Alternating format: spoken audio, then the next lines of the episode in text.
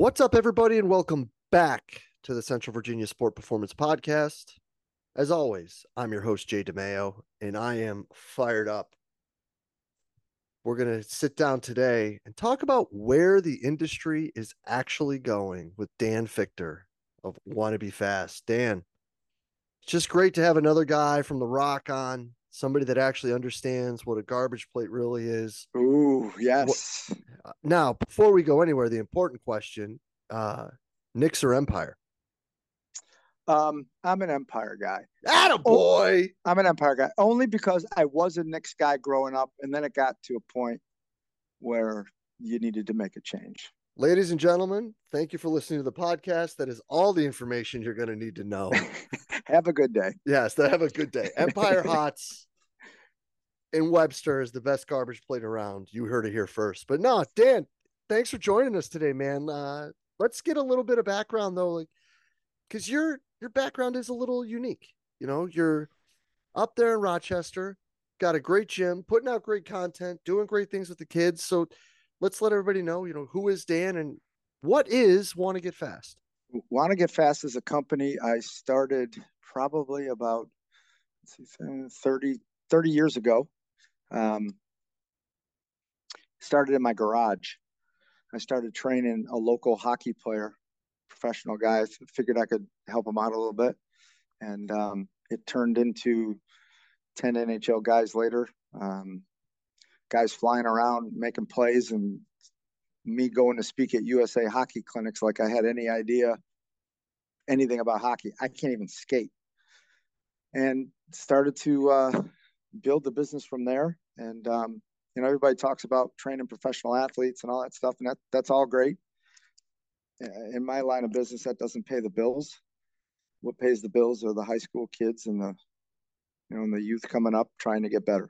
Um, and we've had great success doing that. It's been fun building a business in the Rochester area. I think we're one of the oldest sports performance companies in Rochester, um, by a, by a lot, by a lot. Um, and we've been able to stand the test of time because we don't, um, I don't think we change much of our, our methodologies based off of, you know, current fads or whatever it is. It's just, it's cemented in human movement and, and why we're able to do the things that we can get our kids to do.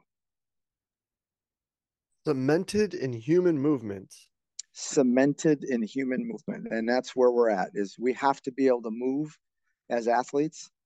And um, because it, the reality of the situation is when they go to throw the ball off and they're going to do a tip off in basketball, nobody cares how much you can squat. Nobody cares about how much you can bench press. They care about your basketball performance. Same thing in football. Even though we go to these powerlifting meets and we do these things, nobody cares at the end of the day how much you squat or bench press. How many touchdowns did you score? How fast are you? Are you able to um, manage the collisions that happen in sport? And that's what we try to do. Yeah. So then let's get right into the weeds with it then, man. You know, talking about movement, talking about quote unquote, what matters, leads us to the question that we were decided we're going to run down the rabbit hole of, man. And that's, I guess, what does matter and how is that going to impact the future and the direction of our industry? Yeah. Um, I think most of what we do in strength and conditioning is, is I'll call it voluntary movement training, which is awesome, right? It's great. But that's part of an equation that's so small in the human movement list that um, I actually look at the data around it and I'm like, why do we spend so much time training the voluntary side of movement when the reflexive side offers about ninety percent of that total output by the brain? And that's a scary equation when you run data numbers. So being able to train unilaterally, being able to challenge your brain to utilize the reflex system that's embedded in it is more powerful in training than any modality. Um, being able to train your ability to anticipate or your anticipatory movement processes is of equal importance as the reflexive. And I think the voluntary part is lagging behind, but it's where we spend the most time. And I'm trying to change that a little bit. So for those that may not understand the difference between the three, could you give us an example of a progression from A to B to C? Yeah. So, so voluntary movement is, and, and I'll do it based off of your brain and how it generates movement, because if we're not looking at it that way, we're really not, your muscles are just there. I mean, they're Matt Bole, a guy I do a lot of teaching with, said a quote, the muscles are just lazy slabs. They're just hanging there. Your nervous system is controlling everything. Your brain is controlling everything. And more importantly, the joint actions that you go through in sport are like satellite systems, right? So they have to communicate with your brain of the position they're in. So voluntary movement is, if I'm moving my right hand, and on, on, on camera or wherever you're sitting, if you're moving your right hand in any direction, reaching out, doing whatever, the left side of your brain is controlling that. Okay? It's pretty simple. If you go into any, you know, neuroanatomy book, your voluntary movement of your right hand is controlled by your left brain.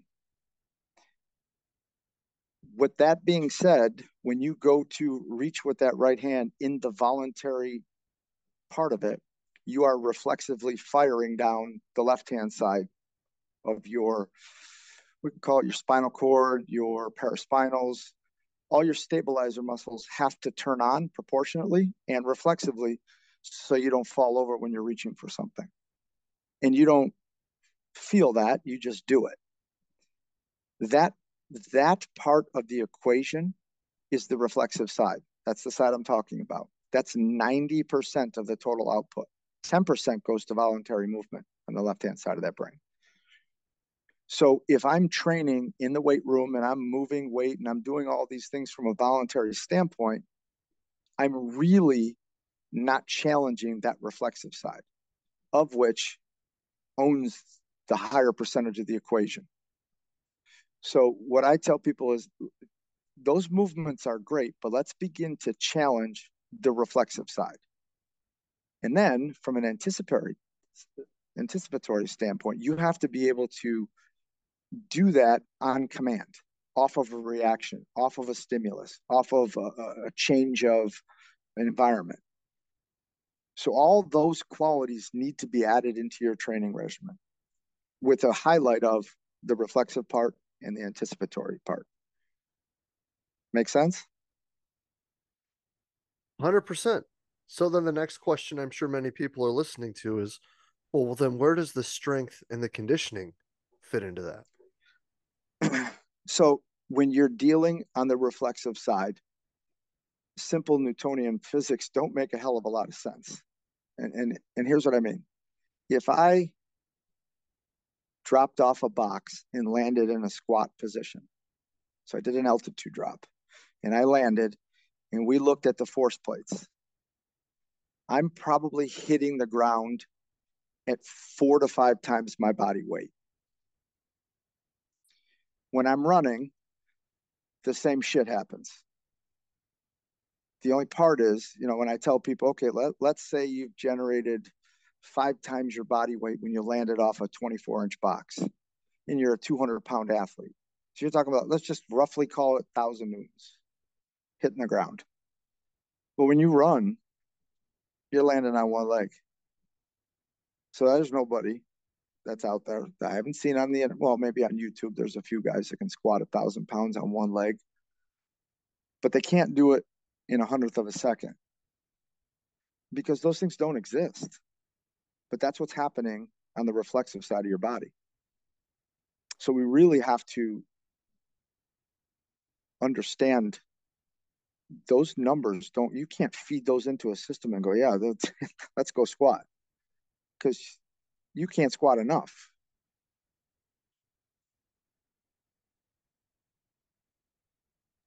Well, then again, going back to that question, because so many people look at what we do and they say, well, but the research says, you know, what's what's the, the, the one that everybody loves to talk about, like a double bodyweight squat or whatever it may be. Um, I got that lecture from my ex-wife the other day. Should should kids be lifting weights? Please, please don't bother me. Please don't bother me. It, it doesn't it close their growth plates? Sure. Yeah, it closes their growth plate. What what research are you reading? Um, it, here's the here's the deal. When my son goes out in the backyard and he's running around playing with his friends, he's running and jumping, creating three times his body weight. And again, he certainly can't squat three times his body weight. So we have to be able to manage these collisions, and your training needs to be appropriate to manage the collisions that your body's going to have with the ground, whether it be on two legs or one leg, or whether it be an upper body collision or a lower body collision. So I've kind of changed my mantra a little bit about training. Is it's we have to be able to identify threats, reduce the threat to my brain for movement, and then I got to be able to manage collisions. Yeah, I mean, it's similar just to the tactics of a game, right? You're trying to create, fill, and space and avoid being tackled, hit, or giving away possession. Correct. I mean, for a low post player, for a guy changing direction as a point guard, the amount of, like, I, I would love to see a force plate of Allen Iverson doing our crossover and seeing what he generates when he crosses somebody over. Or his his twitch, meaning how fast are those contractions happening to stabilize? And again, I bet you Allen Iverson wasn't a weight room monster. No, I mean, he didn't want to talk about practice. We're talking about training. Yeah. So then, okay, so Dan, we, we've, we've got some mutual friends that we were talking about early on, and, and one thing that he would, he and I talk about quite a bit is the, the role of technique and all that as well. So if we're looking at things that are voluntary movements, that would be more of the technical aspect, but you're talking about the reflexive and the anticipatory parts. How then, how do I say this? How much weight then do you give the technical aspect of moving? Well, I try to coach position, right? So whatever we're doing in the weight room, I'm going to coach that position to the best of my knowledge, okay? And if they're in the right position, and for me, most of my stuff is based off of isometrics and extreme isometrics. We get into lengthened positions, and we try to hold those positions. Then within those positions, and once we're stable in those positions, then we begin to try to generate force or absorb force, right? So, or I'm trying to perturb you to where you have to reorganize to get stable again. Um, so I, I would say position is paramount when you're doing anything that's going to require you to absorb energy. Position is paramount when you're doing anything that's going to require you to absorb energy. So for me, if a kid was, let's say he was doing a squat and he's in awful position while he's doing it, first of all, he's going to get hurt.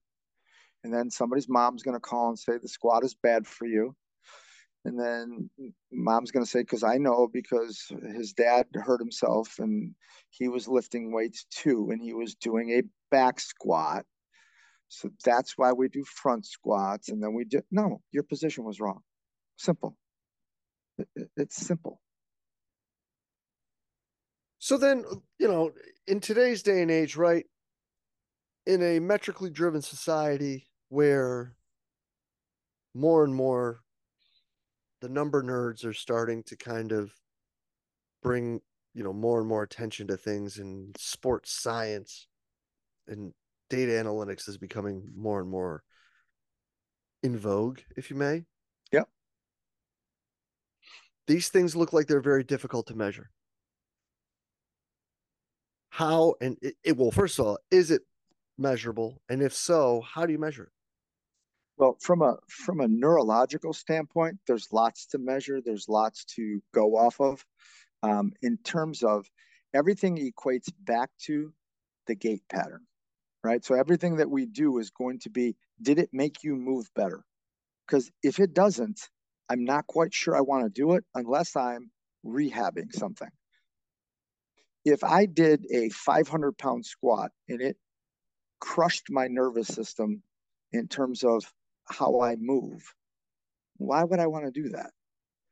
If you tell me, well, we got to go backwards to go forward, I'd say, okay, but we have to make sure that there's always a way to progress into movement, progress into our, our wired cross-crawl concept. Have to, because we do not play in a bilateral world. Um, I, I always give this example. Sometimes it gets me into trouble. I, I had the opportunity to have Louis Simmons come out to my gym. I don't know if you've ever heard this story before or heard me tell it, but um, he called me on the phone and um, he said, not not that I make people strong or fast. He said, I, I hear you can make people feel a little bit better. I'm like, oh, okay. Who is this? This is Louis Simmons. I'm like, I, whatever. I hung up on him. He, he calls me back and says, why'd you hang up on me? I'm like, because I think you're one of my buddies busting my chops. Why would Louis Simmons call me? I'm a one hundred eighty pound speed coach. I mean, he's like, I want. I, I think you have some good ideas for recovery. I, I want to come out and see you. It's okay. Well, he drives out, and we go through this whole process with him and, and his whole injury, injury history. And everything that Louis Simmons did in his life was bilateral.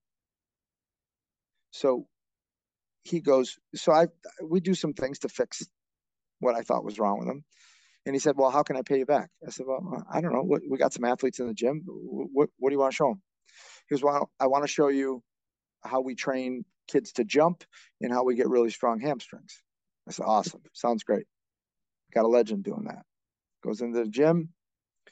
And the guy working in my gym, Nick Marino, comes walking over and he meets Louis Simmons. Everybody's all in awe. And he goes, all right, so I'm going to show you guys how we do it. We jump up on boxes. And I'm like, uh-oh. He's like, what? Didn't this kid ever play anything? I'm like, yeah, he played football. He's pretty good. He's like, well, what's his vertical jump? I go, uh, probably about forty-four inches. He's like, what? He goes, let me see you jump on a box. I go, Louis, he's never jumped on a box before. He's like, he, you're telling me he jumps forty-four inches. He's never jumped up on a box. I said, nope, we jump down. We land. He's never really jumped up. That's bullshit. So Nicky goes over and he puts the Vertec machine up. Now he's training athletes in the gym. He puts it, set up, jumps up, jumps forty-two inches. Louis goes, holy shit. I go, well, that's what we do. We, we, do altitude drops. I said, unfortunately, he has to jump off this plyometric boxes we had stacked up. Kid's ridiculous. Anyways, so he goes, all right, forget this. Let's go out in the parking lot. I'll show you how to pull a sled. So he goes out in the parking lot. He starts showing my kids how to pull a sled, which is awesome. I get him on video. I'm like, this is legendary. He's pulling the sled and he's going, he's walking same arm, same leg. I've never seen that before.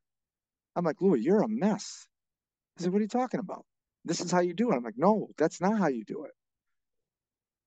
So I showed him on the video.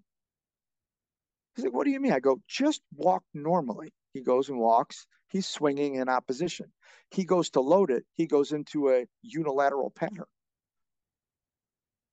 I'm like, all right, come on back in the room. So we go back in the doctor's office, and, and he's like, I, I don't think there's anything wrong with that. I said, no, there's a lot wrong with that. You spend your entire life squatting, bench pressing, you, your brain is shutting down.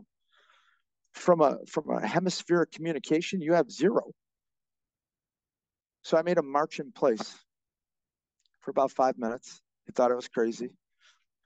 And I said, that's your that's your take-home work. You have to reestablish your cross-crawl pattern. So he goes back to Westside.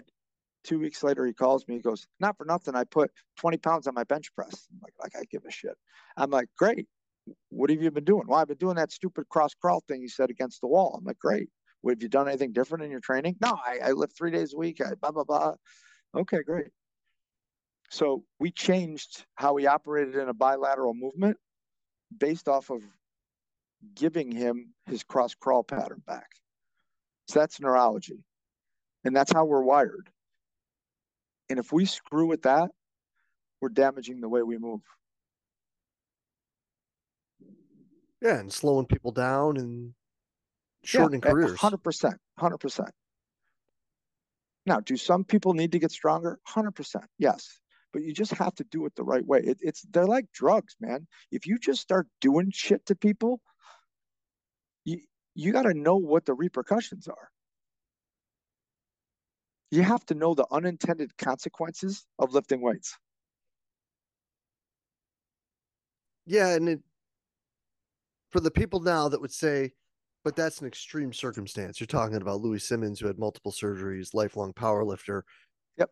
It obviously has to be different for a twenty-two-year-old grad transfer or an eighteen-year-old freshman coming into college or a longtime pro basketball, football, baseball player, because they're playing their sport and doing these things. Your response would be? My response would be is everybody has to be able to have a functional movement pattern where it's as close to what we are designed to move as possible. Is it going to be perfect? Hell no. Is it going to be perfectly symmetrical? Hell no. However, if we are working towards that, we're going to become better movers. So when you come in the gym and you look at your, we call it a movement profile. Sometimes kids are really elastic in their movement. Like a lot of the basketball players are very elastic already because it's what they do. They're going to spend a little bit more time getting stronger in positions, like we just talked about. If you come in and you're a football guy and you're freaking squatting the house and this and that, me giving you more squatting exercises and getting you really strong isn't going to help the part of the equation that you need, which is the other end of it.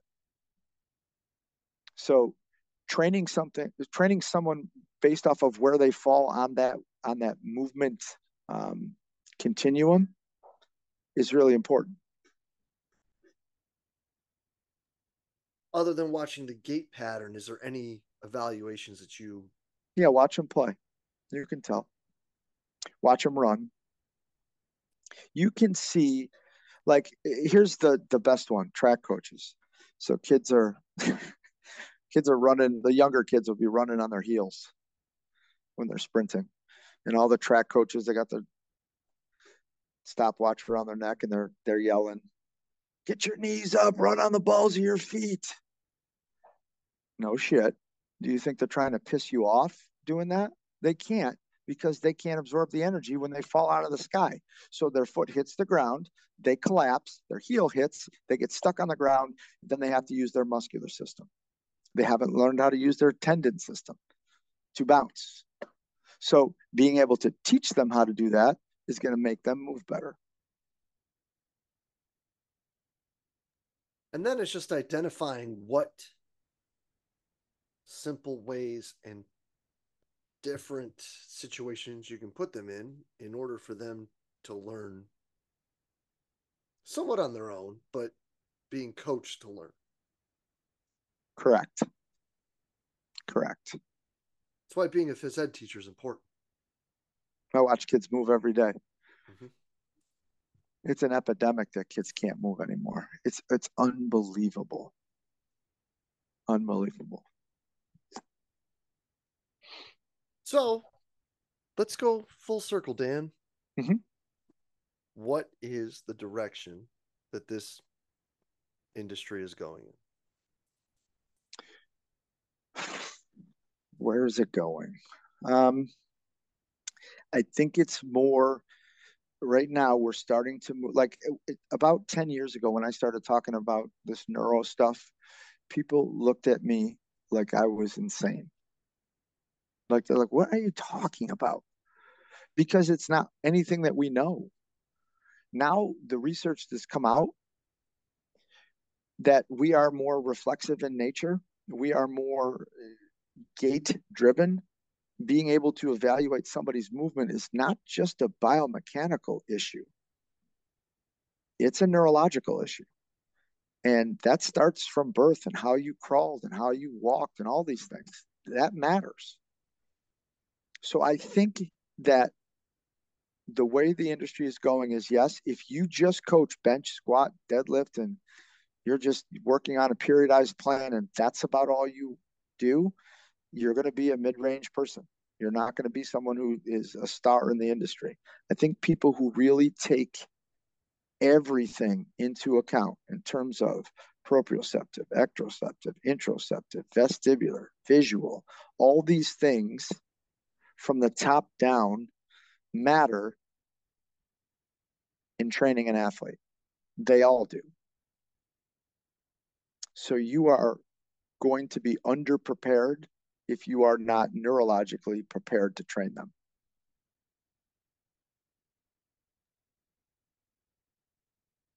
In a sense, it sounds like a daunting task. In another sense, it sounds like a fun project to continue to run down rabbit holes on. So I guess the question is, Dan, where did you start with this, and what got you to start chasing the rabbit down that rabbit hole? Um, you know, so, so we have in the gym, we have, um, we have a chiro who is Carrick trained. So he's a functional neurologist. And, um, I, I never really believed in chiropractic care as a, as a gym owner.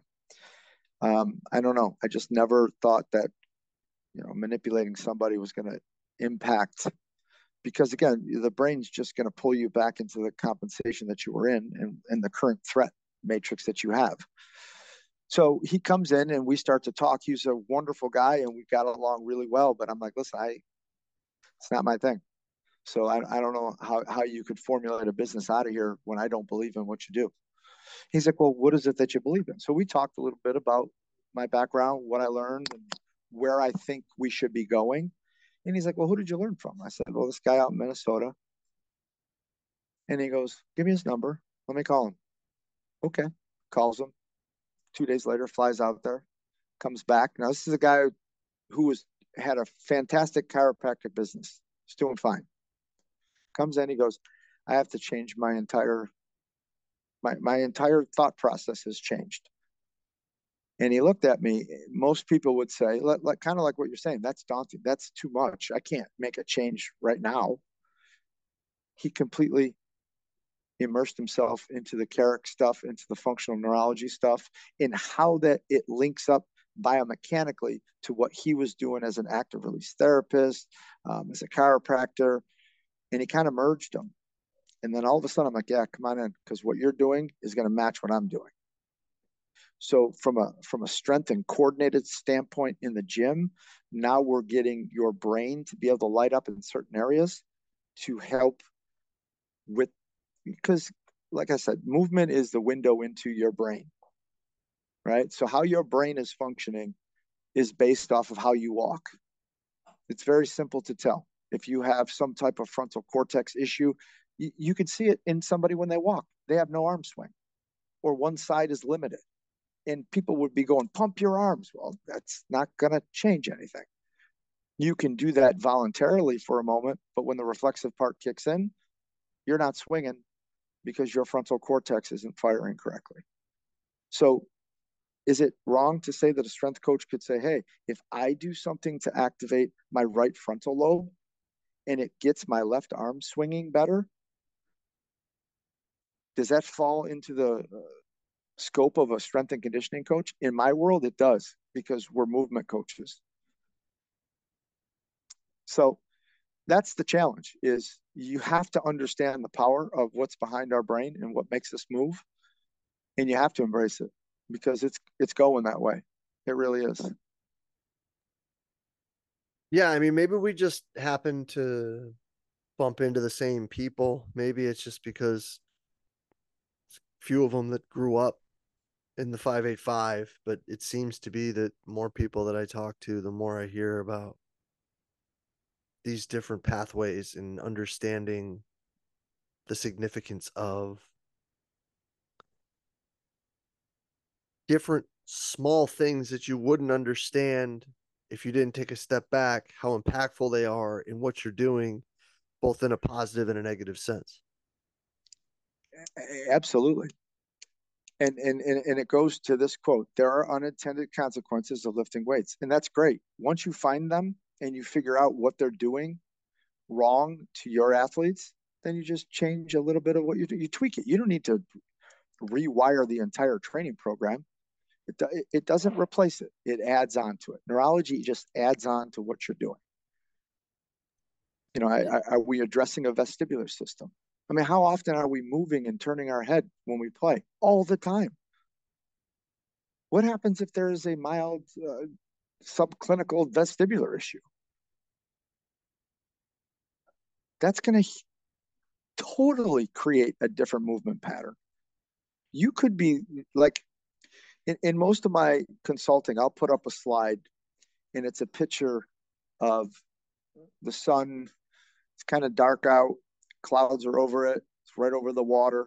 And I look at people and I say, is that a sunrise or a sunset? And we'll get a couple of people who raise their hand, pretty brave people, and they'll be like, that's a sunset. I'm like, oh, how do you know? And they tell me the story. I'm like, oh, that was a good guess. It's a sunrise. But we get so immersed in what we believe that we're seeing that we just we just continue to keep moving through it. And, and we don't even know if it's right or not. But we certainly paint the picture that it is right. So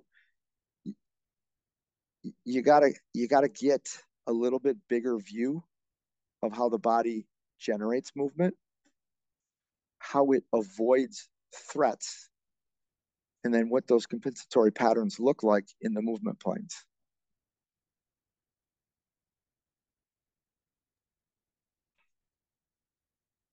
Again, at, taking a step back, for some that may sound like a daunting task, but really it is just simply what sport is. Like, do what the game demands. Yep. And prepare them to do that. Yeah, I, and again, I the way you fundamentally break it down is you just take a look. If you're a big video person, biomechanical video person, like you watch guys on film and you say, okay, this person has a internal rotation problem, blah, blah, blah, whatever it is that you do. I would say this, can they manage the collisions in the current positions they're in when they're doing what they're doing? If they can't, you need to train them to do that. That that's why I love, I call it altitude drop training or collision training, right? Here's what I mean by that. So let's say I'm sitting on the end of a bench and I have a twenty-five pound plate in my hand and I hold it out in front of me. So it's at eye level. My arms are pretty much locked out. I'm holding the plate on either end, on the sides of it. I drop that plate. I catch it at about where the bench is. So let's say it's fallen about six to eight inches. That twenty-five pound plate, when I stop it at the bottom, it's way heavier than that. But when I go to reaccelerate it back up to right in front of my eyes, it's still that twenty-five pounds. So I have an opportunity to train high load, high velocity. I think that's the key to training. And then you want to be able to have high volume. Do it over and over again. So when I catch that weight at the bottom, that twenty-five pounds turns into, when we can do the math, it falls at nine point eight meters per second squared. It falls eight inches. I have a whole calculation that I run it through. When you catch that falling load, every muscle in your upper torso turns on proportionately, which is the key to sport. And then as you reaccelerate that weight, everything is stabilizing proportionately. It's one of the only ways you can do that. It's what I love about collision training. Everything turns on proportionally. So you would prefer them to drop off a box and not propel the other way? ninety percent of the time, correct. When I was younger, I would have said one hundred percent of the time. I'd say ninety percent of the time we are dropping, stabilizing, and getting ready to propel ourselves. And most people, when they drop, they'll do it for a period of time. And then all of a sudden, when they drop, you'll see a little recoil in their hips or their ankles or their knees when they land. That means they're ready to start releasing that energy because now they're in the right position to be able to accelerate it. And they've been able to manage those collisions, because ultimately that could be a threat to your brain. If your brain doesn't believe that you can jump forty inches in the air, it's never going to let you do it. So we practice landing, because once it feels stable from that position, it's going to give you the energy to jump. I can dig it. And now what I think is really cool that you do do, Dan, is you provide a lot of great content and a lot of great visuals of these things that you're speaking about on the socials. So this has been a sensational thirty-five minutes. Let's get out of here with this, man. Where can people find more? Where can people see what you're doing? And where can people, if they do have questions, reach out to you? In in the past, I've been really like, I, I'm not a big uh, social media guy. We just started to do this to, only because the guy who was running my gym's like, you have to tell people what we're doing. I'm like, why, why do I want to tell people? Because then everybody's going to do it. Uh, so uh, wanna get fast dot org is our, is our website. I have a Patreon page that people come to. I put out some videos and I talk a little bit about some of the things that we do and why we do it. And again, it's pretty different than what a lot of people are doing. But if you really think about it, it's based in movement, and it's based off the fundamental concepts of we have to be able to stop before we go.